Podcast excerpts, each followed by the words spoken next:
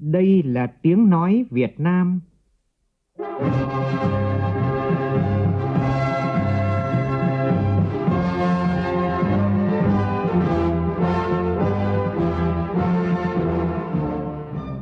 là tiếng nói Việt Nam, phát thanh từ Hà Nội, thủ đô nước Cộng hòa xã hội chủ nghĩa Việt Nam.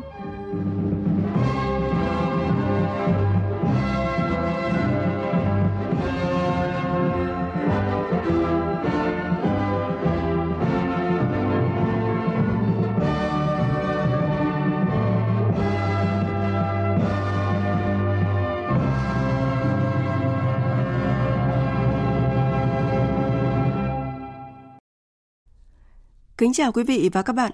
Mời quý vị và các bạn nghe chương trình Thời sự trưa của Đài Tiếng Nói Việt Nam. Chương trình có những nội dung chính sau đây.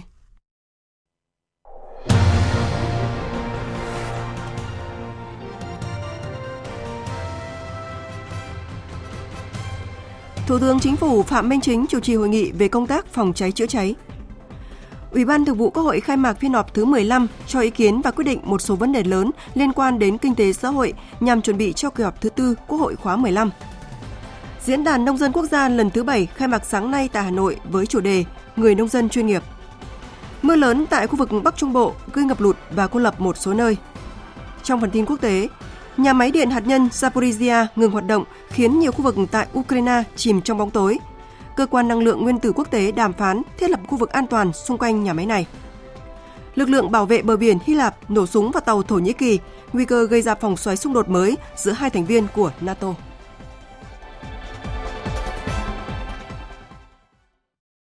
Bây giờ là nội dung chi tiết. Thưa quý vị và các bạn, sáng nay tại Phủ Chủ tịch, Chủ tịch nước Nguyễn Xuân Phúc Chủ tịch Hội đồng Quốc phòng và An ninh trao quyết định thăng quân hàm từ Trung tướng lên Thượng tướng đối với đồng chí Phùng Sĩ Tấn, Phó Tổng Tham mưu trưởng Quân đội Nhân dân Việt Nam. Phóng viên Vũ Dũng đưa tin. Thay mặt lãnh đạo Đảng, Nhà nước, chúc mừng Phó Tổng Tham mưu trưởng Quân đội Nhân dân Việt Nam Phùng Sĩ Tấn được thăng cấp bậc hàm từ Trung tướng lên Thượng tướng. Chủ tịch nước Nguyễn Xuân Phúc đánh giá đồng chí Phùng Sĩ Tấn là cán bộ ưu tú của Đảng, Nhà nước và quân đội ta, được đào tạo cơ bản, rèn luyện, thử thách qua cương vị lãnh đạo, chỉ huy các cấp trong quân đội, có nhiều thành tích xuất sắc trong sự nghiệp xây dựng và bảo vệ Tổ quốc. Chủ tịch nước Nguyễn Xuân Phúc tin tưởng và mong muốn Thượng tướng Phùng Sĩ Tấn tiếp tục giữ vững và nâng cao bản lĩnh chính trị vững vàng, tuyệt đối trung thành với mục tiêu, lý tưởng cách mạng của Đảng, đề cao ý thức trách nhiệm trong rèn luyện tu dưỡng phẩm chất đạo đức cách mạng của người cán bộ đảng viên, của cán bộ cấp tướng, xứng danh bộ đội Cụ Hồ.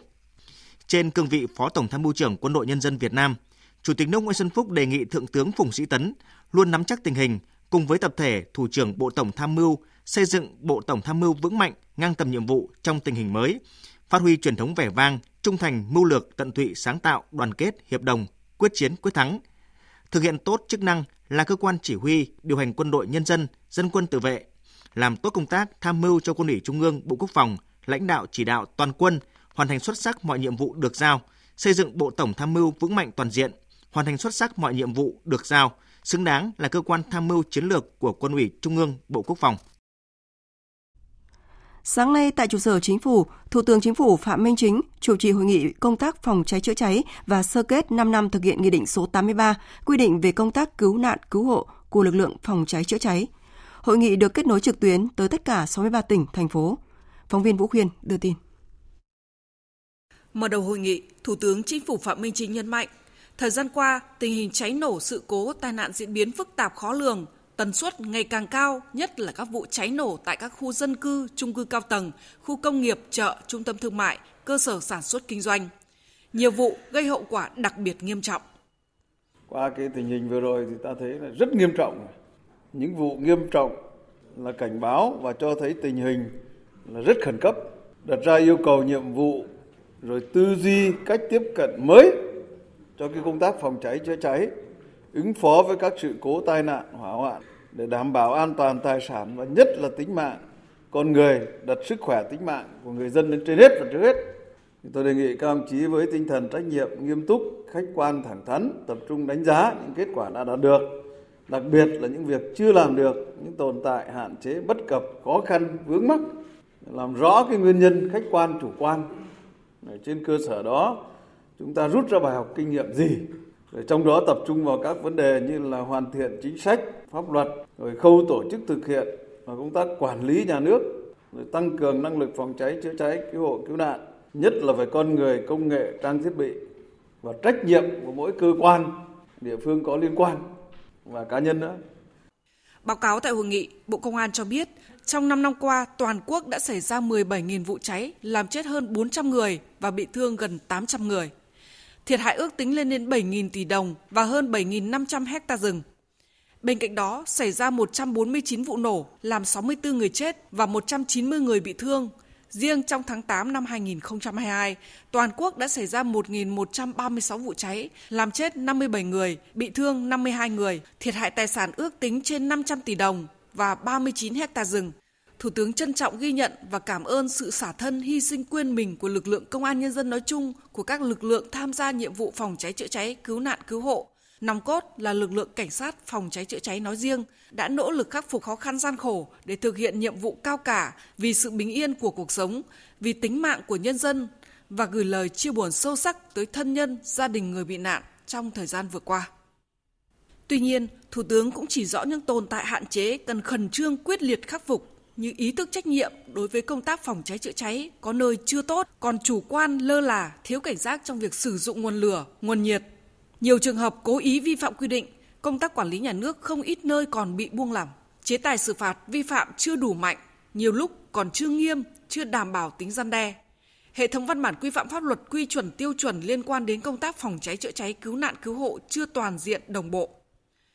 Thủ tướng yêu cầu phải xác định rõ vị trí vai trò tầm quan trọng của công tác phòng cháy chữa cháy và cứu nạn cứu hộ. Người đứng đầu cấp ủy chính quyền cơ quan tổ chức đơn vị doanh nghiệp phải chịu trách nhiệm trước hết về bảo đảm an toàn cháy nổ cứu nạn cứu hộ trong phạm vi lãnh đạo quản lý của mình. Các bộ ngành địa phương tập trung các nguồn lực để xây dựng và phát triển đồng bộ cơ sở hạ tầng, kỹ thuật về phòng cháy chữa cháy, cứu nạn cứu hộ. Xây dựng kiện toàn lực lượng cảnh sát phòng cháy chữa cháy cứu nạn cứu hộ cách mạng chính quy tinh nhuệ hiện đại – tinh thông về pháp luật, nghiệp vụ kỹ thuật, chiến thuật chữa cháy, cứu nạn cứu hộ, khẩn trương nghiên cứu tăng cường ứng dụng công nghệ thông tin, chuyển đổi số, các công nghệ cao, công nghệ chữa cháy tự động vào hoạt động phòng cháy chữa cháy. Phiên họp thứ 15 của Ủy ban Thường vụ Quốc hội khai mạc sáng nay tại nhà Quốc hội.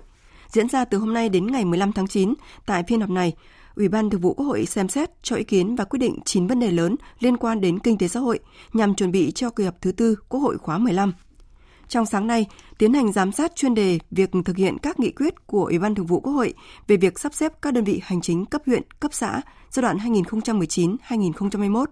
Ủy ban Thường vụ Quốc hội đề nghị tập trung giải quyết 3.000 cán bộ cấp xã dôi dư do sắp xếp đơn vị hành chính, đồng thời có phương án xử lý đối với nhiều trụ sở làm việc sau sắp xếp chưa được bố trí sử dụng hiệu quả. Phóng viên Lại Hoa phản ánh. Phát biểu khai mạc phiên họp, Chủ tịch Quốc hội Vương Đình Huệ nêu rõ, nội dung quan trọng của phiên họp tháng 9 là cho ý kiến vào báo cáo kết quả giám sát chuyên đề việc thực hiện chính sách pháp luật về thực hành tiết kiệm chống lãng phí giai đoạn 2016-2021. Đây là một trong hai chuyên đề giám sát tối cao của Quốc hội năm 2022. Chủ tịch Quốc hội nêu rõ, bên cạnh nhiệm vụ phòng chống tham nhũng tiêu cực thì đẩy mạnh công cuộc thực hành tiết kiệm chống lãng phí là vấn đề lớn hiện nay bao trùm từ trung ương đến địa phương, liên quan đến khu vực công và tư, liên quan đến trách nhiệm của cả hệ thống chính trị. Về công tác tiếp công dân giải quyết khiếu nại tố cáo của công dân năm 2022, Chủ tịch Quốc hội đề nghị Ủy ban Thường vụ Quốc hội đánh giá có so sánh đối chiếu với năm ngoái và 5 năm qua, xác định rõ trách nhiệm của từng cơ quan, đảm bảo thống nhất đồng bộ về giải pháp, phương hướng nhằm góp phần đổi mới, nâng cao công tác tiếp công dân, khiếu nại tố cáo, nhất là tập trung giải quyết dứt điểm các vụ việc khiếu kiện, tố cáo tập trung đông người kéo dài. Trong sáng nay, tiến hành giám sát chuyên đề việc thực hiện các nghị quyết của Ủy ban Thường vụ Quốc hội về việc sắp xếp các đơn vị hành chính cấp huyện, cấp xã giai đoạn 2019-2021, Chủ tịch Quốc hội Vương Đình Huệ nhấn mạnh, Mục tiêu sắp xếp là nâng cao năng lực hiệu quả quản lý nhà nước, đồng thời đề nghị làm rõ việc bố trí, giải quyết chế độ chính sách đối với cán bộ công chức viên chức dôi dư do sắp xếp đơn vị hành chính còn tồn động nhiều. Mục tiêu là để tinh gọn biên chế, tinh gọn bộ máy thì tinh gọn được thế nào? Thế rồi tinh giản biên chế thì được bao nhiêu biên chế là tinh giản? Và vì sao đến nay vẫn còn tồn động nhiều thế? Theo cái số liệu đây là đến 2021 là còn ờ, hơn 3.000 cán bộ của cấp xã là chưa giải quyết xong. và còn đến mấy trăm cán bộ ở biên chế nữa của cái cấp huyện thì tôi muốn công chí gắn với số liệu đi mới nó có bốn mấy phần trăm thôi có một số phải sắp xếp thôi thế rồi cuối cùng kinh phí tiết kiệm được là bao nhiêu Đáng chú ý, vẫn còn nhiều trụ sở làm việc của cơ quan tổ chức ở đơn vị hành chính thực hiện sắp xếp chưa được bố trí, sử dụng hiệu quả. Phó Chủ tịch Quốc hội Nguyễn Khắc Định chỉ rõ. Có những cái trụ sở bàn giao chậm này, sắp xếp chậm này, có những cái trụ sở là trên núi cao quá là đấu giá không ai mua cả.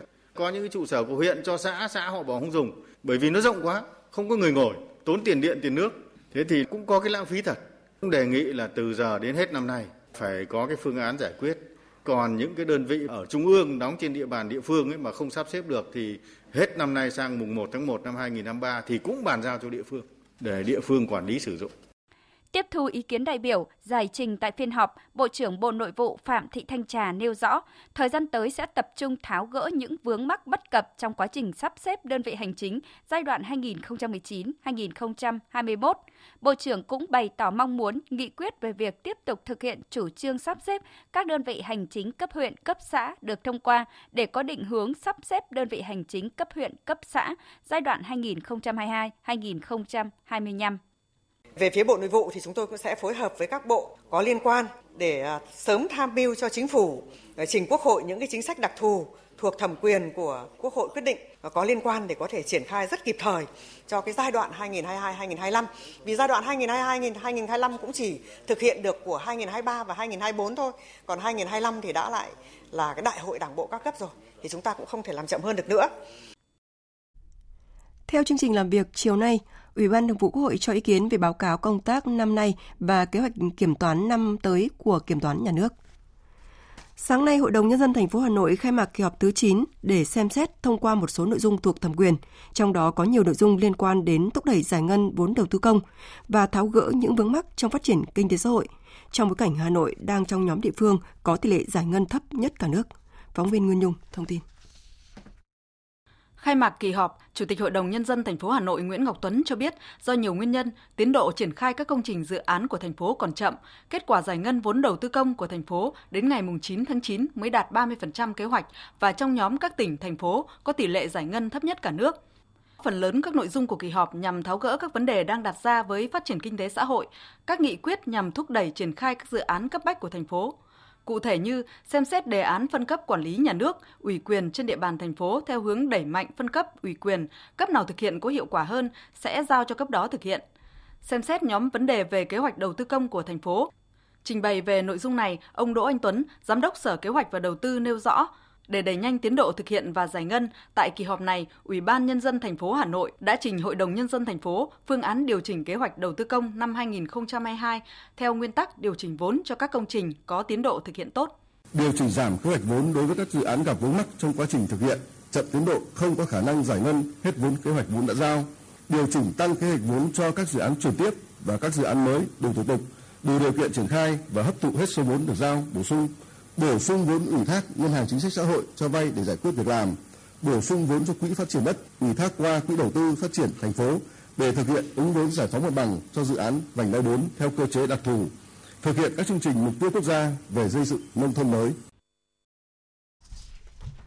Sáng nay tại Hà Nội, Thượng tướng Hoàng Xuân Chiến, Ủy viên Trung ương Đảng, Thứ trưởng Bộ Quốc phòng và tiến sĩ Eli Ratner, trợ lý Bộ trưởng Quốc phòng Hoa Kỳ, phụ trách các vấn đề an ninh khu vực Ấn Độ Dương, Thái Bình Dương, đồng chủ trì đối thoại chính sách quốc phòng Việt Nam Hoa Kỳ năm 2022. Hai bên đã trao đổi về tình hình thế giới, khu vực cùng quan tâm, đánh giá quan hệ quốc phòng song phương thời gian qua phát triển phù hợp với bản ghi nhớ về thúc đẩy hợp tác quốc phòng năm 2011 và tuyên bố tầm nhìn chung về quan hệ quốc phòng năm 2015, đóng góp tích cực vào quan hệ hai nước cũng như các hoạt động chuẩn bị kỷ niệm 10 năm thiết lập quan hệ đối tác toàn diện Việt Nam Hoa Kỳ 2013-2023 đồng thời đánh giá cao những nỗ lực và kết quả hai bên đã đạt được trên các lĩnh vực hợp tác, đặc biệt là khắc phục hậu quả sau chiến tranh, trong đó có việc triển khai dự án xử lý môi trường ô nhiễm dioxin tại sân bay Biên Hòa, dự án hỗ trợ người khuyết tật ở các khu vực bị phun giải nặng chất độc da cam, giả phá bom mìn, thông tin tuyên truyền và tìm kiếm hài cốt quân nhân mất tích sau chiến tranh. Bên cạnh đó, hai bên đã và đang hợp tác có hiệu quả trong các lĩnh vực như là gìn giữ hòa bình Liên Hợp Quốc, cứu trợ thảm họa, hỗ trợ nhân đạo, quân y và nâng cao năng lực cho lực lượng cảnh sát biển Việt Nam. Hai bên thống nhất tiếp tục triển khai hiệu quả các văn bản và thỏa thuận đã ký kết, tập trung vào các lĩnh vực khắc phục hậu quả chiến tranh, tham gia gìn giữ hòa bình Liên Hợp Quốc, hợp tác quân y, cứu hộ, cứu nạn, tiếp tục tham vấn, ủng hộ nhau về các vấn đề cùng quan tâm trên các diễn đàn khu vực, cũng như phát huy vai trò thành viên ADMM cộng, góp phần vào hòa bình, ổn định và phát triển chung ở khu vực. Sáng nay tại Kiếp Bạc, thành phố Chí Linh, tỉnh Hải Dương diễn ra lễ tưởng niệm 722 năm ngày mất của anh hùng dân tộc Hưng Đạo Đại Vương Trần Quốc Tuấn và khai hội mùa thu quân Sơn Kiếp Bạc năm 2022. Phóng viên Vũ Miền, thường trú tại khu vực Đông Bắc, phản ánh.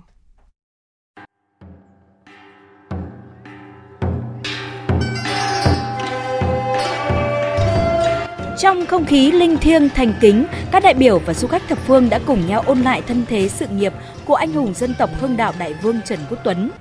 Lễ tưởng niệm 722 năm ngày mất của Hưng Đạo Đại Vương Trần Quốc Tuấn là một trong những hoạt động chính của lễ hội mùa thu Côn Sơn Kiếp Bạc năm 2022 diễn ra từ ngày mùng 5 đến ngày 15 tháng 9, tức ngày mùng 10 đến ngày 20 tháng 8 âm lịch.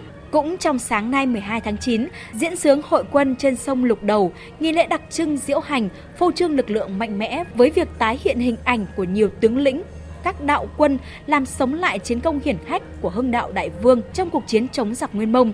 Đây cũng là hoạt động hấp dẫn nhất, thu hút hàng nghìn người dân đến với lễ hội Côn Sơn Kiếp Bạc hàng năm.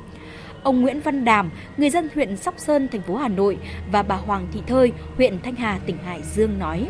Tôi rất là ngưỡng mộ Trần Quốc Tuấn, người anh hùng vĩ đại của dân tộc. Về đây mới thấy rằng là cũng dân mình cũng là rất tri ân đối với những anh hùng ngày xưa. Đây cũng là một lễ hội rất là nhân văn, mình nhớ lại những cái công ơn của người đời xưa.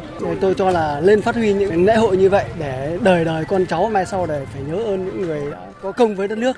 Thế là tôi thấy là rất là vinh dự. Trước hết là xem lại cái di tích của các vị anh hùng này, các vị tướng này đấy là đánh trận để lại. Đấy, có cái di tích Côn Sơn Kế Bạc. À, tôi đi từ lúc 5 giờ sáng. Đấy, đến đây tuy là trò nhưng mà rất vinh dự. Lễ hội Côn Sơn Kiếp Bạc là ngày hội lớn của tỉnh Hải Dương cũng như cả nước nhằm tưởng nhớ và tri ân những công lao to lớn của các anh hùng dân tộc, đồng thời khơi dậy và phát huy truyền thống yêu nước của nhân dân.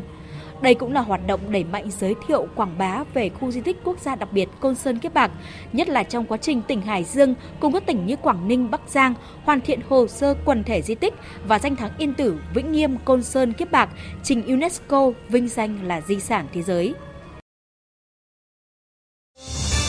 Thời sự VOV nhanh, tin cậy, hấp dẫn. Mời quý vị và các bạn nghe tiếp chương trình Thời sự trưa với những thông tin đáng chú ý khác. Sáng nay tại Hà Nội, Trung ương Hội Nông dân Việt Nam và Bộ Nông nghiệp và Phát triển Nông thôn tổ chức Diễn đàn Nông dân Quốc gia lần thứ 7 với chủ đề Người nông dân chuyên nghiệp. Tham dự diễn đàn có Phó Chủ tịch nước Võ Thị Ánh Xuân, Bộ trưởng Bộ Nông nghiệp và Phát triển Nông thôn Lê Minh Hoan, Chủ tịch Trung ương Hội Nông dân Việt Nam Lương Quốc Đoàn, Phó trưởng Ban Kinh tế Trung ương Nguyễn Duy Hưng cùng 300 nông dân sản xuất kinh doanh giỏi trong toàn quốc. Phản ánh của phóng viên Việt Cường. Phát biểu khai mạc diễn đàn, đồng chí Lương Quốc Đoàn, Chủ tịch Hội Nông dân Việt Nam cho biết, Diễn đàn Nông dân Quốc gia lần thứ 7 nhằm đi tìm câu hỏi trả lời thế nào là người nông dân chuyên nghiệp, người nông dân cần phải làm gì để trở thành nông dân chuyên nghiệp.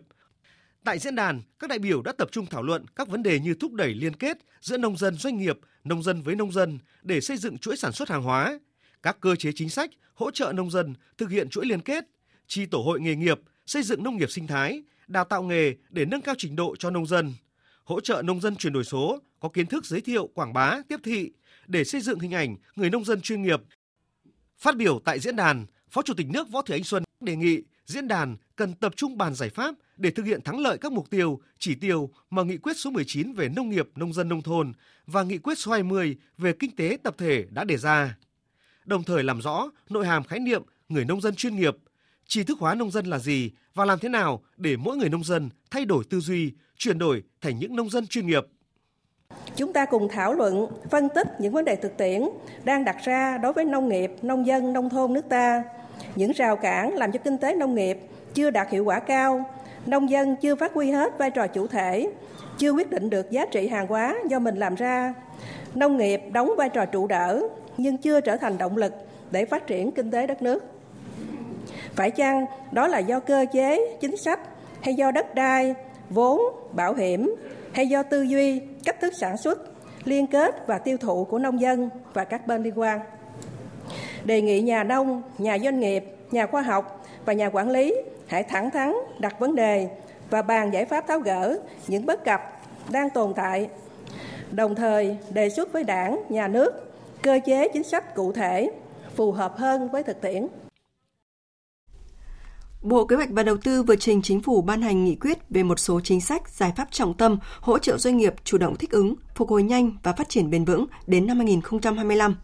Nghị quyết này nếu được ban hành sẽ thay thế nghị quyết 35 năm 2016 về hỗ trợ phát triển doanh nghiệp đến năm 2020. Theo dự thảo, chính phủ sẽ ban hành một loạt giải pháp nhằm hỗ trợ doanh nghiệp chủ động thích ứng với tình hình mới, ổn định hoạt động sản xuất kinh doanh và phục hồi nhanh, đổi mới sáng tạo, phát triển sản xuất kinh doanh xanh, nâng cao năng lực cạnh tranh, tham gia sâu vào chuỗi giá trị khu vực và toàn cầu. Chính phủ đặt mục tiêu đến năm 2025, cả nước sẽ có khoảng 1 triệu 500 nghìn doanh nghiệp, tốc độ tăng bình quân số doanh nghiệp đang hoạt động có kết quả kinh doanh khoảng 8% một năm, có từ 8.000 đến 10.000 hộ kinh doanh chuyển thành doanh nghiệp một năm. Để đạt được mục tiêu này, chính phủ cũng đưa ra một loạt giải pháp như là thúc đẩy đầu tư công để khơi nguồn lực cho sản xuất kinh doanh, hỗ trợ giảm chi phí cho doanh nghiệp, nguồn lực hỗ trợ từ nhà nước, khắc phục đứt gãy chuỗi cung ứng, đa dạng hóa thị trường xuất khẩu. Theo Bộ Kế hoạch và Đầu tư, tính đến cuối tháng 8 vừa qua, cả nước có hơn 990.000 doanh nghiệp đang hoạt động. Để đảm bảo xuất khẩu bền vững và nâng cao khả năng cạnh tranh của sầu riêng Việt Nam, hôm nay tại Hà Nội, Cục Bảo vệ Thực vật, Bộ Nông nghiệp và Phát triển Nông thôn tổ chức hội nghị triển khai xuất khẩu sầu riêng chính ngạch sang thị trường Trung Quốc.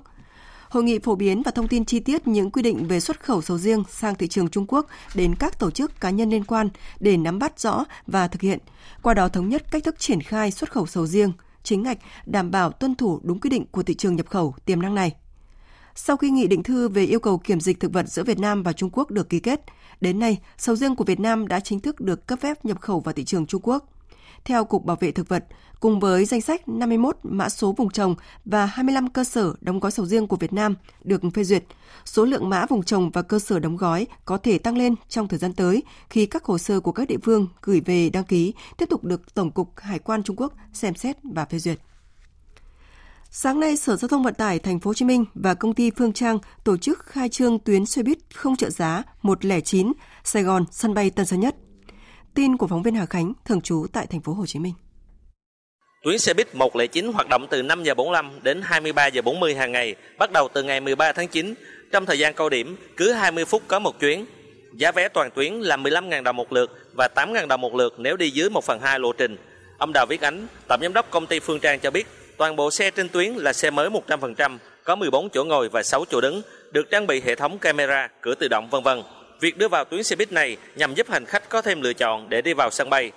Với việc đưa vào tuyến 109, hiện sân bay Tân Sơn Nhất đã có hai tuyến xe buýt kết nối từ trung tâm thành phố Hồ Chí Minh vào cùng với tuyến xe buýt 152, khu dân cư Trung Sơn, Bến Thành, sân bay Tân Sơn Nhất và một tuyến xe buýt liên tỉnh 72 1, sân bay Tân Sơn Nhất, bến xe Vũng Tàu. Ông Võ Khánh Hưng, Phó Giám đốc Sở Giao thông Vận tải thành phố Hồ Chí Minh cho biết, Sở đang nghiên cứu để đưa thêm nhiều tuyến xe buýt để tăng cường kết nối với sân bay Tân Sơn Nhất. Thì chúng tôi vẫn đang tiếp tục để nghiên cứu để đưa thêm các cái tuyến vào và kể cả là tính toán để có thể đưa cái tuyến xe buýt vòng tức là sẽ có xe buýt vào đón hành khách tại sân bay và sẽ vận chuyển ra khỏi khu vực sân bay và có thể là dừng ở một số trạm xung quanh đó và hành khách có thể tiếp tục là đi bằng các cái phương tiện khác hoặc là các cái tuyến xe buýt khác để đi về cái nơi mà mình ờ, mong muốn. Theo thông tin từ phóng viên Lê Hạnh thường trú tại khu vực Tây Bắc, trường Trung học cơ sở Tạ Khoa thuộc huyện Bắc Yên, tỉnh Sơn La sáng nay lại bị ngập sau mưa lớn. Đây là lần thứ hai trong một tuần qua thầy và trò nhà trường phải chạy lũ. Trận mưa lớn diễn ra trong khoảng 4 giờ đồng hồ, từ 20 giờ đến khoảng 23 giờ 30 phút tối qua đã làm nước từ các khe suối đổ tràn vào trường, khiến sân trường, một số nhà chức năng và các lớp học tầng 1 bị ngập sâu từ 1,5 đến 2 mét, có khu vực ngập tới 2,5 mét. Ngay trong đêm, hơn 100 học sinh nội trú và giáo viên đã phải sơ tán lên tầng 2 để tránh lũ. Toàn bộ trang thiết bị dạy học, sinh hoạt đã ngập trong nước lũ. Đến 9 giờ sáng nay, nước lũ đã rút, nhưng mực nước vẫn còn cao.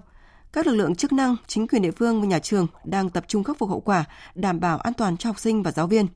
Trước đó hôm 4 tháng 9, ngày trước ngày khai giảng, ngôi trường này cũng đã từng bị ờ, ngập trong nước do mưa lớn. Và cũng tại tỉnh Sơn La, tại huyện Phú Yên, một người đã tử vong do bị nước lũ cuốn trôi. Còn tại Nghệ An, sau một tuần bị cô lập do mưa lũ, sạt lở đất, hơn 1.000 hộ dân ở hai xã Bảo Nam và Bảo Thắng, huyện biên giới Kỳ Sơn bắt đầu cạn kiệt lương thực và nhu yếu phẩm. Chính quyền địa phương đang tích cực tiếp tế bằng cách huy động lực lượng dân quân địa phương gùi bộ lương thực vào các bản xa. Phản ánh của phóng viên Sĩ Đức. Sau những nỗ lực khắc phục thì đến sáng nay tuyến đường từ trung tâm huyện Kỳ Sơn đến trung tâm xã Bảo Nam đã được thông tuyến. Tuy nhiên hàng nghìn hộ dân các bản xa vẫn bị cô lập do tuyến đường xuất hiện hàng trăm điểm sạt lở. Ông Lô Văn Mươi, Bí thư Đảng ủy xã Bảo Nam cho biết, lương thực nhu yếu phẩm bắt đầu cạn kiệt, chính quyền địa phương đang tăng tốc vận chuyển vào để tiếp tế cho người dân.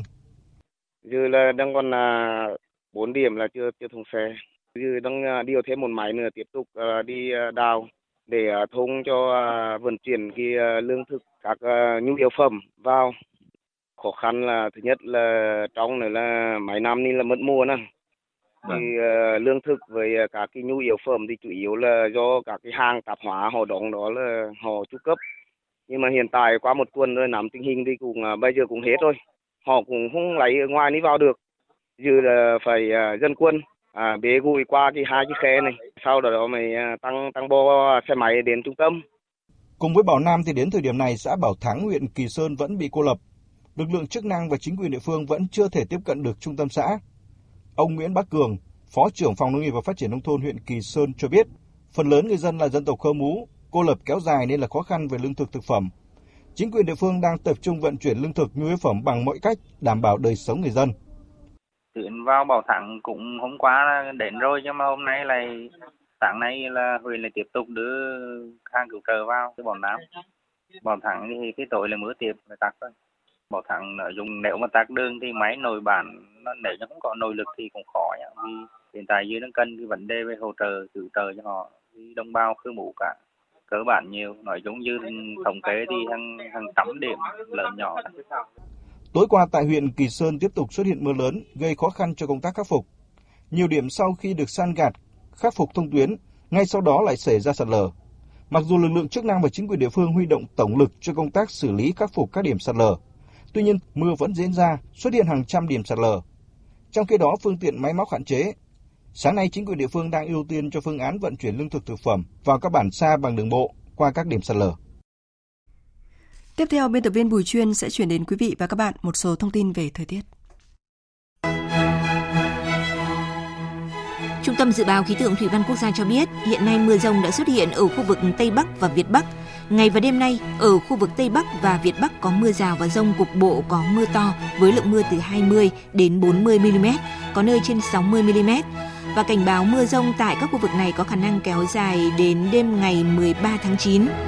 Còn các khu vực khác tại Bắc Bộ đến Quảng Nam trời ít mưa, chỉ có mưa rào vài nơi, trưa và đầu giờ chiều nắng nhiều, nhiệt độ cao nhất từ 30 đến 34 độ.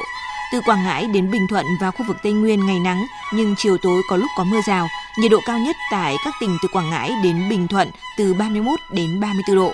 Tây Nguyên do yếu tố địa hình mát mẻ hơn từ 29 đến 32 độ. Còn tại khu vực Nam Bộ, nắng đến trưa, sang chiều chuyển mưa rông diện rộng, cảnh báo kèm theo sấm sét, nhiệt độ cao nhất từ 31 đến 34 độ. Cùng với mưa, chiều tối nay tại thành phố Hồ Chí Minh còn có chiều cường. Dự báo tại hai trạm Phú An và Nhà Bè sẽ lần lượt đạt 1m52 và 1m54, đề phòng ngập úng tái diễn ở khu vực đường Trần Xuân Soạn, quận 7.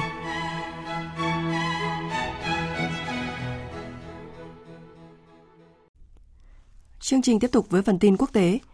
Trang mạng Sputnik News dẫn lời Tổng Giám đốc Cơ quan Năng lượng Nguyên tử Quốc tế Rafael Rossi cho biết, ông đang đàm phán thiết lập vành đai an toàn xung quanh ờ, nhà máy điện hạt nhân Zaporizhia ở miền nam Ukraine, nơi liên tục hứng chịu những đợt bắn phá trong vài tuần qua. Do cuộc xung đột Nga-Ukraine đang leo thang, nhà máy điện hạt nhân Zaporizhia đã phải ngừng hoạt động để đảm bảo an toàn, khiến nhiều khu vực tại Ukraine đêm qua đã chìm trong bóng tối. Biên tập viên Đình Nam thông tin chi tiết. Anna Gotham, nhà điều hành nhà máy điện hạt nhân Zaporizhia, Ukraine hôm qua thông báo mọi hoạt động tại nhà máy này đã tạm ngừng sau khi tổ máy điện số 6 được ngắt khỏi lưới điện nhằm mục đích đảm bảo an toàn. Phía nhà điều hành cũng cho biết các nhân viên trong nhà máy đang hoàn tất các bước làm mát và chuyển các lò phản ứng sang động thái đông lạnh. Trong cuộc điện đàm với Tổng thống Pháp Emmanuel Macron, Tổng thống Nga Vladimir Putin cảnh báo những đợt tấn công mà ông cho là phía Ukraine tiến hành nhằm vào nhà máy Zaporizhia trong vài tuần qua có thể gây ra hậu quả mang tính thảm họa. Tổng thống Pháp Emmanuel Macron đã yêu cầu người đồng cấp Nga Vladimir Putin ra lệnh rút khỏi vũ khí khỏi nhà máy này và tuân thủ các khuyến nghị của Cơ quan Năng lượng Nguyên tử Quốc tế IAEA để đảm bảo an toàn tại địa điểm. lãnh đạo hai nước bày tỏ sẵn sàng cho hoạt động tương tác phi chính trị hóa về vấn đề này với sự tham gia của cơ quan năng lượng nguyên tử quốc tế IAEA. Tổng giám đốc IAEA Rafael Grossi cho biết, ông đang đàm phán thiết lập vành đai an toàn xung quanh nhà máy điện hạt nhân Zaporizhia, nơi liên tục hứng chịu những đợt bắn phá trong vài tuần qua. Các cuộc pháo khích xung quanh nhà máy điện hạt nhân Zaporizhia phải dừng lại và một khu vực bảo vệ an ninh và an toàn hạt nhân được thống nhất ngay lập tức. Hậu quả của các hành động quân sự sẽ là rất nghiêm trọng. Theo truyền thông, khu vực phía đông Ukraine hôm qua đã bị mất điện hoàn toàn. Sự cố mất điện có thể ảnh hưởng đến 9 triệu người trong khu vực, bao gồm cả vùng lãnh thổ do Nga kiểm soát như Sami, Dnipropetrovsk, Poltava, Zaporizhia và Odessa. Điều này cũng kéo theo cả sự cố mất nước tại nhiều khu vực. Giới chức Ukraine cáo buộc phía Nga phá hủy cơ sở hạ tầng sau khi rút lui tại nhiều trận địa. Tuy nhiên, Nga vẫn luôn bác bỏ việc tấn công quân sự nhằm vào các cơ sở hạ tầng dân sự tại Ukraine. Hôm qua, Thổ Nhĩ Kỳ cáo buộc lực lượng tuần tra bờ biển của Hy Lạp bắn quấy rối một tàu chở hàng của nước này khi di chuyển ngoài khơi vùng biển Ege. Đây là vụ va chạm trên biển mới nhất giữa hai nước, vốn có lịch sử tranh chấp về lãnh thổ trên biển, nguy cơ gây ra vòng xoáy xung đột mới giữa hai thành viên của NATO. Biên tập viên Anh Tuấn tổng hợp thông tin. Truyền thông Thổ Nhĩ Kỳ đã chia sẻ một đoạn video được thủy thủ đoàn trên tàu Anatolian ghi lại. Trong đoạn video, tàu tuần tra Hy Lạp chạy song song với tàu hàng Thổ Nhĩ Kỳ và xuất hiện vài tiếng súng nổ. Đoạn video cũng cho thấy một vài viên đạn bắn trên cửa sổ và thành tàu. Lực lượng bảo vệ bờ biển Hy Lạp cho rằng tàu Anatolian đã di chuyển một cách đáng ngờ trong vùng biển của nước này ở phía tây bắc đảo Lesbos của Hy Lạp. Lực lượng bảo vệ bờ biển đã liên lạc với tàu Anatolian và yêu cầu tàu thay đổi hướng đi, rời khỏi lãnh hải của Hy Lạp. Tuy nhiên, con tàu đã không tuân thủ, buộc lực lượng bắn súng cảnh báo trong khu vực an toàn. Trong bối cảnh căng thẳng giữa hai nước, Thủ tướng Hy Lạp Mitsotakis tuyên bố ông luôn sẵn sàng gặp Tổng thống Thổ Nhĩ Kỳ Recep Tayyip Erdogan. Phát biểu tại cuộc họp báo, Thủ tướng Mitsotakis bày tỏ. Tôi đánh giá những tuyên bố gần đây của Tổng thống Thổ Nhĩ Kỳ là không thể chấp nhận được. Tuy nhiên, chúng tôi sẽ luôn cố giữ các kênh liên lạc thông suốt. Ông Mitsotakis cũng cảnh báo trong tình huống xảy ra đối đầu quân sự, quân đội Hy Lạp sẽ có câu trả lời dứt khoát. Về phần mình, nhà lãnh đạo Thổ Nhĩ Kỳ Erdogan thậm chí mới đây đã đề cập khả năng giải quyết mâu thuẫn bằng biện pháp quân sự, vốn có tiền lệ trong quan hệ giữa hai nước. Hy Lạp, hãy nhìn lại lịch sử. Nếu các vị làm leo thang tình hình, các vị sẽ phải trả giá đắt. Chúng tôi sẽ có những hành động cần thiết vào đúng thời điểm, thời khắc phù hợp. Nếu Hy Lạp đi quá xa, thì cái giá phải trả sẽ là rất lớn. Phát ngôn cứng rắn trên cho thấy căng thẳng giữa Hy Lạp và Thổ Nhĩ Kỳ đã trở nên phức tạp hơn bao giờ hết. Trước nguy cơ mâu thuẫn giữa Thổ Nhĩ Kỳ và Hy Lạp có thể dẫn tới những bất ổn mới cho khu vực và thế giới, Liên minh châu Âu nhấn mạnh các khúc mắc cần phải giải quyết bằng biện pháp hòa bình và tôn trọng luật pháp quốc tế, chủ quyền và toàn vẹn lãnh thổ của tất cả các thành viên trong khối. Nước Mỹ đã tổ chức nhiều hoạt động nhằm tưởng niệm 21 năm xảy ra loạt vụ khủng bố ngày 11 tháng 9 năm 2001. Thảm kịch đã khiến gần 3.000 người thiệt mạng. Tổng thống Mỹ Joe Biden đã tham dự lễ tưởng niệm tại Lầu Năm Góc, một trong ba mục tiêu của vụ tấn công khủng bố ngày 11 tháng 9. Biên tập viên Thu Hoài thông tin.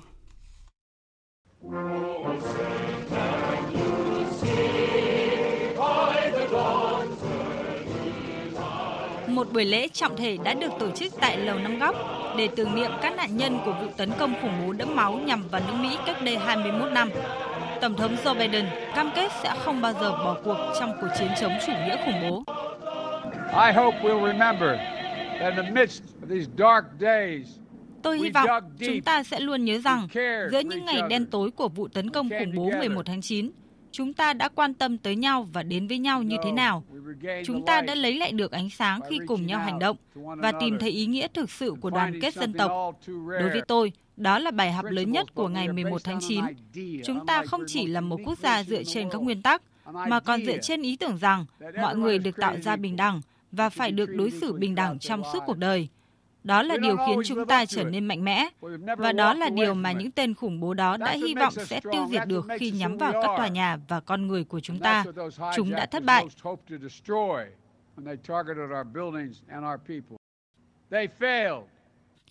Lễ kỷ niệm diễn ra một năm sau khi Tổng thống Joe Biden kết thúc cuộc chiến 20 năm do Mỹ dẫn đầu ở Afghanistan nhằm tiêu diệt mạng lưới khủng bố quốc tế Al-Qaeda, chủ mưu các vụ tấn công ngày 11 tháng 9. Theo Tổng thống Joe Biden, mối đe dọa từ chủ nghĩa khủng bố đã lan rộng khắp thế giới trong 21 năm qua và có nhiều cách tốt hơn để chống lại thay vì triển khai quân sự và chiến tranh. Chính phủ Pakistan đang thúc đẩy các kế hoạch dài hạn nhằm chống biến trọi với biến đổi khí hậu trong bối cảnh mưa lũ suốt gần 3 tháng qua đã khiến gần 1.400 người thiệt mạng và gần 1 phần 3 diện tích đất nước ngập trong nước lũ. Chính phủ Pakistan cho biết thiệt hại do mưa lũ ước tính lên tới 30 tỷ đô la Mỹ. Cục Vũ trụ Quốc gia Trung Quốc cho biết sứ mệnh thám hiểm mặt trăng giai đoạn 4 của nước này đã được phê duyệt, trong đó bao gồm việc phóng tàu thăm dò hàng Nga 6, 7 và 8. Ba nhiệm vụ phóng này sẽ được thực hiện trong vòng 10 năm. Phóng viên Bích Thuận, thường trú tại Trung Quốc, đưa tin. Ông Lưu Kế Trung, Giám đốc Trung tâm Chương trình Không gian và Thăm dò Mặt trăng Trung Quốc cho biết, tàu thăm dò hàng Nga-6 là bản sao lưu của hàng Nga-5, có chức năng lấy mẫu và quay trở lại, đồng thời sẽ thực hiện nhiệm vụ tại vùng tối của mặt trăng. Ông cũng tiết lộ, mô đun của hàng Nga-6 về cơ bản đã hoàn thành, có sự kết hợp với chuyến đi đầu tiên đến vùng tối của hàng Nga-4. Trong khi đó, tàu hàng Nga-7 hiện đang được nghiên cứu chế tạo. Sau đó, sứ mệnh sẽ khám phá khu vực cực nam của mặt trăng và xây dựng cấu trúc cơ bản của trạm nghiên cứu mặt trăng quốc tế. Ông cho biết, Mục đích các nhiệm vụ của chúng tôi là đặt nền móng cho một trạm nghiên cứu mặt trăng. Vì vậy, có rất nhiều công nghệ cần được giải quyết, đồng thời cũng cần khảo sát năng lượng của mặt trăng. Thách thức là rất lớn, nhưng với cơ sở trước đó và một đội ngũ xuất sắc, tôi tin rằng chúng tôi sẽ thành công. Việc khám phá cực nam của mặt trăng sẽ được hoàn thành bởi tàu hàng Nga 6 và 7, trong khi hàng Nga 8 sẽ tiến hành thử nghiệm một số công nghệ then chốt trên bề mặt mặt trăng và thăm dò sơ bộ để xây dựng cơ sở nghiên cứu mặt trăng.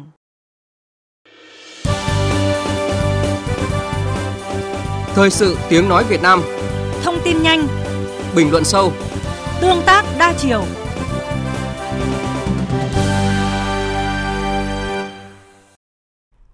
Quý vị và các bạn đang nghe chương trình Thời sự trưa của Đài Tiếng nói Việt Nam. Thưa quý vị và các bạn, thành phố Hồ Chí Minh hiện đang trong quá trình đô thị hóa nhanh chóng, không chỉ thể hiện ở việc gia tăng dân số mà cả ở tiến trình cơ giới hóa, tăng trưởng kinh tế và những thay đổi trong lối sống của người dân. Do đó cần nghiên cứu đánh giá quy hoạch, ra soát tổng thể hiện trạng của mạng lưới giao thông thành phố, bao gồm cả đường bộ, đường sắt và đường thủy. Trong bối cảnh việc đầu tư cho đường bộ còn thấp và dần có những khuyết điểm, các chuyên gia đề xuất trong quy hoạch mới, thành phố Hồ Chí Minh cần nghiên cứu tính toán phát triển mạnh mẽ hệ thống đường sắt kết nối vùng gắn với mô hình định hướng giao thông công cộng nhanh sức trở lớn. Phóng viên Hà Khánh thường trú tại thành phố Hồ Chí Minh có bài viết Thành phố Hồ Chí Minh hướng đến phát triển đường sắt kết nối vùng. Mời quý vị và các bạn cùng nghe. Giao thông vận tải thành phố Hồ Chí Minh gắn bó mật thiết với các địa phương xung quanh và cả nước. Cụ thể, thành phố kết nối với các địa phương bằng 4 tuyến quốc lộ, 6 tuyến đường sắt quốc gia, 6 tuyến cao tốc. Hiện nay, nhu cầu phát triển hệ thống giao thông của thành phố rất lớn. Nếu chỉ dựa vào ngân sách thành phố hay ngân sách trung ương hỗ trợ thì không đủ và sẽ kéo dài rất lâu, làm chậm đi sự phát triển. Do đó, theo ông Trần Quang Lâm, Giám đốc Sở Giao thông Vận tải, việc tìm kiếm các mô hình, cơ chế tài chính là rất quan trọng. Thì như vậy BOT trong giao thông bây giờ rất là khó khăn. BOT chỉ cần trục lớn ở ngoài đô thị và không được làm trên đường cũ. À, như vậy chúng ta thấy là đối với cái loại hình phương thức đầu tư ngoài ngân sách hiện nay là rất là hạn chế. Cho nên là để cùng với cái việc nghiên cứu quy hoạch thì cơ chế được thực hiện quy hoạch là cái gì thì bây giờ phải có những phương thức đầu tư. Theo các chuyên gia, thành phố Hồ Chí Minh cần tính đến các loại hình thay vì tập trung phát triển và mở rộng giao thông đường bộ. Việc thực hiện quy hoạch phát triển giao thông vận tải thành phố Hồ Chí Minh đến năm 2020 và tầm nhìn sau năm 2020 còn chậm, chưa đồng bộ với quy mô dân số và chưa xứng với vị trí vai trò đầu tàu về phát triển kinh tế của thành phố, trong khi thành phố không thiếu các loại hình giao thông khác như đường thủy, đường sắt và đường hàng không. Kiến trúc sư Khương Văn Mười, nguyên chủ tịch Hội Kiến trúc sư thành phố Hồ Chí Minh cho rằng Tôi nghĩ rằng đầu mối giao thông và phương tiện vận chuyển để từ thành phố Hồ Chí Minh này để đến các vùng rất là quan trọng để quyết định cả cái vùng lãnh thổ. Chúng ta không thể nào phát triển một lãnh thổ mình đâu, mà chúng ta phải biết người bạn, những anh em chúng ta xung quanh cùng nắm tay nhau liên lạc với nhau để chúng ta lên. Chứ chúng ta chỉ biết mình chúng ta thì không thể nào phát triển được hết. Hiện thành phố Hồ Chí Minh đang đối mặt với thách thức thiếu nguồn vốn đầu tư xây dựng và cũng chưa có quy hoạch thiết kế đô thị phù hợp với quan điểm phát triển đô thị theo hướng giao thông công cộng nhanh, sức chở lớn. Tiến sĩ Vũ Anh Tuấn, giám đốc Trung tâm Nghiên cứu Giao thông Vận tải, Đại học Việt Đức nói: chọn cái phương thức nào đấy hiệu quả về mặt sử dụng không gian, hiệu quả về mặt sử dụng đất, hiệu quả về sử dụng năng lượng đáp ứng nhu cầu đi lại lớn đúng giờ an toàn thì đường sắt đô thị nó đáp ứng được các yêu cầu đó. nhưng để phát triển được đường sắt đô thị một cách hiệu quả thì phải phát triển đô thị xung quanh để có cái sự vun vén cho nó từ góc độ quy hoạch đô thị ngoài ra thì là mô hình tài chính thì cũng phải được triển khai nếu không là rất khó Đồng tình, Phó giáo sư tiến sĩ Phạm Xuân Mai, thành viên Hội đồng Cố vấn Giao thông cho thành phố Hồ Chí Minh cho rằng, cần nhìn rộng ra, giao thông thành phố mang tính giao thông vùng, bao gồm thành phố Hồ Chí Minh và bảy tỉnh xung quanh đã được Thủ tướng Chính phủ phê duyệt cách đây 10 năm. Trong bối cảnh hiện nay, nên dùng giao thông đường sắt làm chủ lực cho giao thông vùng. Bởi càng phát triển, đường bộ càng tắc nghẽn, khi phải trở thành con đường chủ đạo vận chuyển hàng hóa với khối lượng 100 triệu tấn mỗi năm. Chúng ta trong một cái vùng có bán kính khoảng độ 120 đến 200 km trở lại thì chúng ta không nghĩ đến hàng không. Đường thủy thì không có khả năng đi sâu vào nội địa cho nên chúng tôi cho rằng là hệ thống giao thông vùng chủ là đường bộ và đường sắt và đường sắt sẽ là chủ lực. Sẽ dùng hai cái hệ thống tàu song hành. Thứ nhất là tàu tốc hành dùng để chở khách và tàu trung chuyển hàng. Và nếu làm được những cái này thì nó giải quyết được rất nhiều các cái vấn đề về giao thông vùng, giảm tai nạn giao thông, tăng hiệu quả kinh tế, giảm chi phí logistics và tăng được toàn bộ sự luân chuyển về kinh tế xã hội trong toàn vùng. Chủ tịch Ủy ban nhân dân thành phố Hồ Chí Minh Phan Văn Mãi cũng khẳng định, thành phố Hồ Chí Minh sẽ tiến hành rà soát các lĩnh vực, trong đó giao thông được xác định là đi trước mở đường. Giao thông thành phố cần phải nhìn rộng ra các tỉnh thành lân cận, kết nối quốc gia, quốc tế và trong thời gian tới, quy hoạch cần phải nhìn ở góc độ như thế. Muốn làm được, cần phải nghiên cứu đề xuất thêm về mặt thể chế, từ đó mạnh dạn đề xuất các mục tiêu, công trình lớn hơn. Thành phố Hồ Chí Minh trong tư duy luôn đặt vấn đề liên kết vùng, mở ra không gian phát triển cho thành phố Hồ Chí Minh để thành phố tiếp tục phát triển, làm đầu tàu phát triển cả nước. Chúng tôi nhìn từ góc độ lợi ích của thành phố Hồ Chí Minh và chúng tôi buộc phải liên kết phải mở rộng cùng với các đồng chí chứ không phải là chúng tôi có trách nhiệm hỗ trợ các đồng chí cho nên ở đây chúng ta muốn kết nối được giao thông mà thông suốt thì chúng ta với nhau phải kết trong tư duy kết trong suy nghĩ kết trong tình cảm chứ còn nếu không thì chúng ta bị tắt ngay chỗ này bị nghẽn ngay chỗ này thì giao thông cũng không kết nối được Hiện nay, Ủy ban nhân dân thành phố Hồ Chí Minh đang hoàn thiện đồ án điều chỉnh quy hoạch chung xây dựng thành phố Hồ Chí Minh đến năm 2040 và tầm nhìn đến năm 2060. Do đó, các nội dung về quy hoạch giao thông vận tải thành phố cần được khẩn trương nghiên cứu, đề xuất điều chỉnh, bổ sung cho phù hợp với tình hình thực tiễn, quy mô và tầm nhìn phát triển của thành phố trong thời gian tới, phù hợp với các đồ án quy hoạch ngành quốc gia vừa được Thủ tướng phê duyệt và rất cần có một quy hoạch mới đủ sức tháo gỡ các điểm nghẽn để mở rộng liên kết vùng, phát huy hơn nữa vai trò đầu tàu, giúp vùng và cả nước cất cánh. Chương trình Thời sự trưa của Đài Tiếng Nói Việt Nam sẽ tiếp nối với trang tin đầu tư tài chính và bản tin thể thao. Trang tin đầu tư tài chính Thưa quý vị và các bạn, phiên giao dịch sáng nay, công ty vàng bạc đá quý Sài Gòn niêm yết giá vàng SJC mua vào ở mức 66 triệu 50 000 đồng một lượng, bán ra 66 triệu 900 000 đồng một lượng. Công ty vàng bạc đá quý Bảo Tín Minh Châu niêm yết giá vàng dòng Thăng Long ở mức mua vào là 51 triệu 110 000 đồng, bán ra 51 triệu 860 000 đồng một lượng. Còn giá vàng giao ngay trên sàn Kitco niêm yết ở mức 1.716 đô la Mỹ một ounce, giảm 2 đô la Mỹ. Sáng nay, Ngân hàng Nhà nước công bố tỷ giá trung tâm của đồng Việt Nam với đô la Mỹ ở mức 23.253 đồng đổi một đô la Mỹ. Tỷ giá đô la Mỹ được Ngân hàng Thương mại Cổ phần Ngoại thương VCB niêm yết ở mức mua vào là 23.370 đồng và bán ra là 23.680 đồng một đô la Mỹ, giảm 10 đồng một đô la so với phiên giao dịch trước đó. Sau gần 2 năm ngưng cho giao dịch lô lẻ để giải quyết tình trạng nghẽn lệnh, từ ngày hôm nay ngày 12 tháng 9, Sở giao dịch chứng khoán Thành phố Hồ Chí Minh sẽ chính thức triển khai giao dịch chứng khoán lô lẻ. Thay vì phải mua theo lô chẵn 100 cổ phiếu, nhà đầu tư giờ đây có thể đặt lệnh từ 1 đến 99 cổ phiếu chứng khoán, áp dụng với cổ phiếu chứng chỉ quỹ đóng, chứng chỉ quỹ ETF và chứng quyền. Ngân hàng Thương mại Cổ phần Việt Nam Thịnh Vượng VPBank vừa tài trợ 130 tỷ đồng xây dựng trường học tại huyện Bến Lức, tỉnh Long An. Trường Trung học phổ thông Nguyễn Trung Trực được VPBank tài trợ theo lời kêu gọi của nguyên Chủ tịch nước Trương Tấn Sang với tổng kinh phí xây dựng và đầu tư trang thiết bị là 130 tỷ đồng, sẽ là ngôi trường đạt chuẩn quốc gia, phát triển theo định hướng chất lượng cao của tỉnh Long An. Ngôi trường dự kiến sẽ được hoàn thành trong vòng một năm và đưa vào sử dụng vào niên khóa 2023-2024. Chuyển sang thông tin diễn biến trên thị trường chứng khoán, chỉ số VN Index dễ dàng vượt qua mốc 1.250 điểm ngay khi mở cửa với sắc xanh bao phủ trên diện rộng thị trường. Tuy nhiên, lực cầu vẫn tham gia thận trọng, khiến thị trường thiếu đi động lực để bật cao và thanh khoản tiếp tục duy trì ở mức thấp. Các cổ phiếu thép đang là tâm điểm thu hút dòng tiền với HPG dẫn đầu thanh khoản, tiếp đến là NKG. Đến 11 giờ 15 phút trưa nay, chỉ số VN Index tăng 6,38 điểm, đạt 1.255,16 điểm. HN Index giảm 0,14 điểm, còn 284,49 điểm. Đầu tư tài chính biến cơ hội thành hiện thực. Đầu tư tài chính biến cơ hội thành hiện thực. Thưa quý vị và các bạn, Ngân hàng Nhà nước đã phát đi thông báo thực hiện điều chỉnh chỉ tiêu tăng trưởng room tín dụng năm 2022 và có thông báo gửi các ngân hàng. Chỉ tiêu tăng trưởng tín dụng đã được nới nhưng vẫn chỉ điều chỉnh trong mức 14% mà Ngân hàng Nhà nước đã định hướng từ đầu năm. Phóng viên Đài Tiếng Nói Việt Nam thông tin nội dung này.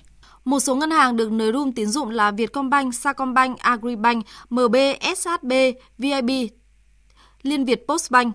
Các chuyên gia đánh giá nhu cầu vốn tín dụng trong năm nay tăng trưởng cao gắn với nhu cầu thực hơn so với trước rất nhiều do nền kinh tế phục hồi, sản xuất kinh doanh được đẩy mạnh, doanh nghiệp có nhu cầu vốn để hoạt động. Ông Nguyễn Thanh Tùng, Phó Tổng Giám đốc Ngân hàng Thương mại Cổ phần Ngoại thương Việt Nam Vietcombank khẳng định tín dụng được cấp mới sẽ dành để hỗ trợ sản xuất kinh doanh, phục hồi kinh tế.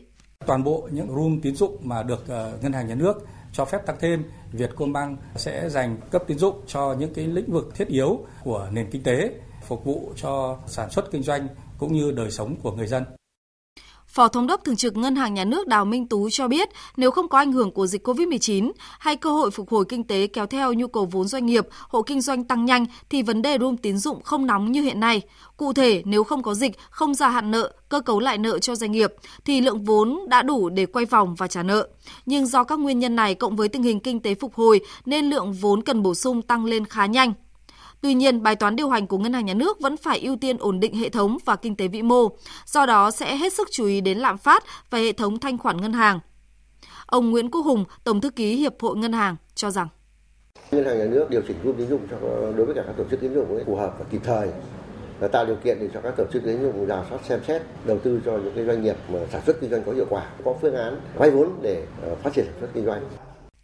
Theo Ngân hàng Nhà nước, Ngân hàng Nhà nước căn cứ trên kết quả xếp hạng mới nhất theo thông tư 52 năm 2018, tình hình hoạt động của các tổ chức tín dụng trong năm 2022, diễn biến thị trường và định hướng từ đầu năm tại chỉ thị 01 thì mức độ tăng thêm không đồng đều.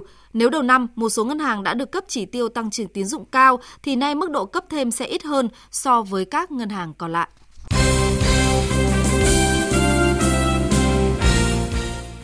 Thưa quý vị và các bạn, sau khoảng 50 ngày tập trung tập luyện, tập huấn và thi đấu giao hữu, hôm nay 12 tháng 9, đội tuyển U20 Việt Nam sang Indonesia chuẩn bị tham dự vòng loại giải bóng đá U20 châu Á 2023. Trước ngày sang Indonesia, ban huấn luyện đã chốt danh sách chính thức 23 cầu thủ. Chia sẻ về việc tập luyện của U20 Việt Nam trong thời gian qua, huấn luyện viên Đinh Thế Nam tỏ ra hài lòng. Chúng tôi cũng ôn lại và hoàn thiện những cái lối chơi cũng như các tình huống trong phòng ngự cũng như tấn công để cho các cháu nhất là các cháu mới, các cháu mới trong hòa nhập cùng với các cháu cũ. Tại vòng loại, đội tuyển U20 Việt Nam nằm chung bảng F với Hồng Kông Trung Quốc, Timor-Leste và chủ nhà Indonesia. Huấn luyện viên Đinh Thế Nam đánh giá cao đối thủ U20 Indonesia. Indonesia là một cái đối tượng mà chúng ta cần phải rất là đề cao họ cũng như là khả năng chuyên môn, tinh thần, thể lực cũng như là cái lượng khán giả của nước Indonesia người ta ủng hộ rất là mạnh bản thân tôi cũng như lãnh đạo liên đoàn và chắc chắn cũng là cái mong muốn của mọi người là chúng ta làm sao cố gắng cái mục tiêu là lọt được vào vòng chung kết U20 châu Á năm 2023. Các trận đấu ở bảng F sẽ diễn ra từ ngày 14 đến ngày 18 tháng 9 trên sân Yola Bung Tomo, tỉnh Surabaya, Indonesia. Còn vào lúc 17 giờ chiều nay, tuyển Futsal Việt Nam có cuộc đọ sức với tuyển Phần Lan trong trận gia quân tại giải Continental Futsal Championship tổ chức ở Bangkok, Thái Lan. Tham dự giải này có 6 đội được chia thành hai bảng. Bảng A có Thái Lan, Maroc, Mozambique, còn bảng B gồm Việt Nam, Iran và Phần Lan. Các đội thi đấu theo thể thức vòng tròn một lượt tính điểm, xếp hạng. Bốn đội đứng nhất nhì mỗi bảng vào bán kết và hai đội còn lại thi đấu tranh hạng năm. Chiều qua 11 tháng 9 trên sân Trung tâm Đào tạo bóng đá trẻ Việt Nam diễn ra hai trận đấu thuộc vòng 4 giải vô địch bóng đá nữ quốc gia 2022 Phong Phú An Nam vượt qua Hà Nội 2 với tỷ số 1-0 bằng pha lập công của Nguyễn Thị Quỳnh. Đây là chiến thắng thứ hai của Phong Phú Hà Nam ở mùa giải năm nay. Hiện đội bóng này đang có cùng 6 điểm như các đội Thành phố Hồ Chí Minh 1 và Hà Nội 1. Tối qua, tiền đạo Huỳnh Như đã chính thức ra sân trong màu áo câu lạc bộ Lanh. tại vòng 1 giải bóng đá nữ vô địch quốc gia Bồ Đào Nha. Ở vòng này, Lanh gặp câu lạc bộ Valadares Gaia và Huỳnh Như được đưa vào sân ở phút 88. Huỳnh Như vào sân khi tỷ số của trận đấu đang là 1-0, nghiêng về phía câu lạc bộ Lanh. Bàn thắng được Sini thực hiện ở phút thứ 14 và 1-0 cũng là tỷ số cuối cùng của màn so tài giữa Lanh và Valadares Gaia. Tại vòng 2, Lanh sẽ tiếp đón Torrance trên sân nhà vào lúc 21 giờ ngày 18 tháng 9. Chuẩn bị cho Đại hội thể thao toàn quốc diễn ra vào cuối năm nay, đội tuyển bắn súng trẻ quốc gia đang tập trung tại Trung tâm huấn luyện thể thao quốc gia Đà Nẵng và các vận động viên sẽ trở về thi đấu cho địa phương mình khi đại hội diễn ra. Trước đó vào tháng 10, các xạ thủ trẻ được thử sức tại giải các tay súng xuất sắc toàn quốc 2022. Huấn luyện viên Nguyễn Tiến Trung cho biết. Các vận động viên sẽ được thi đấu ở giải tay súng xuất sắc tại Trung tâm Quốc gia Hà Nội để làm quen với các cái điều kiện thiết bị điện tử mới của mình cho vừa tổ chức cái SEA Games 31 thời gian vừa qua. Trình độ của các vận động viên trẻ hiện nay thì có một số vận động viên cũng tương đối tốt, có thể bắt kịp được với cái trình độ của vận động viên đội tuyển quốc gia.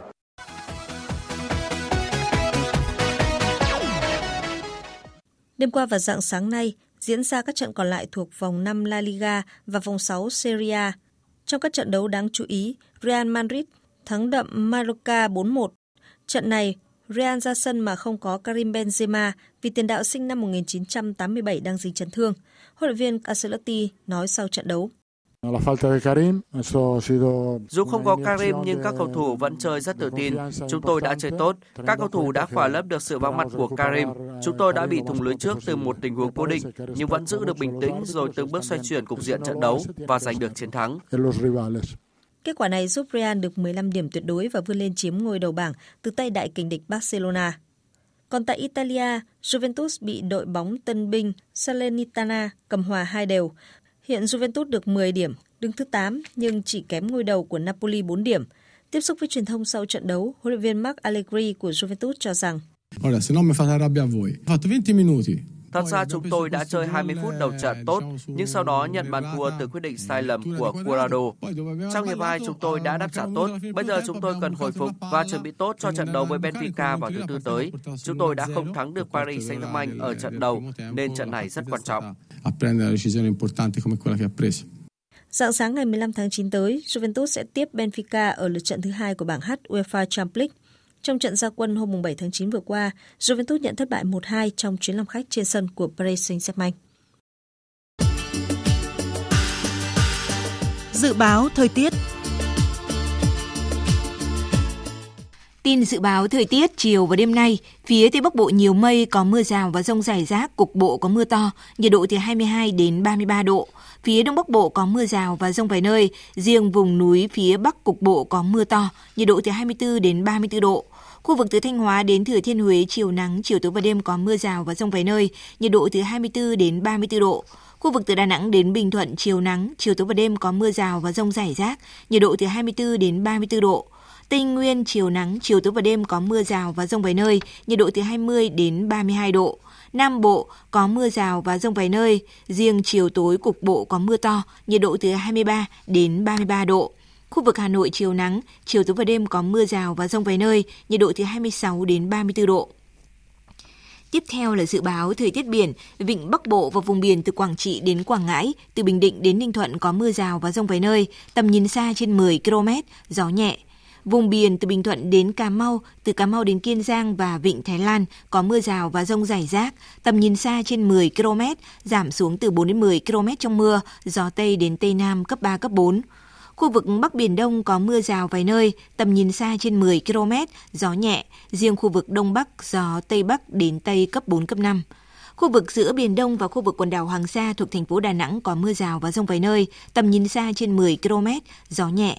Khu vực Nam Biển Đông và khu vực quần đảo Trường Sa thuộc tỉnh Khánh Hòa có mưa rào và rông rải rác, tầm nhìn xa trên 10 km, giảm xuống từ 4 đến 10 km trong mưa, gió Tây Nam cấp 3, cấp 4. Vừa rồi là thông tin dự báo thời tiết. Trước khi kết thúc chương trình, chúng tôi tóm lược những tin chính vừa phát.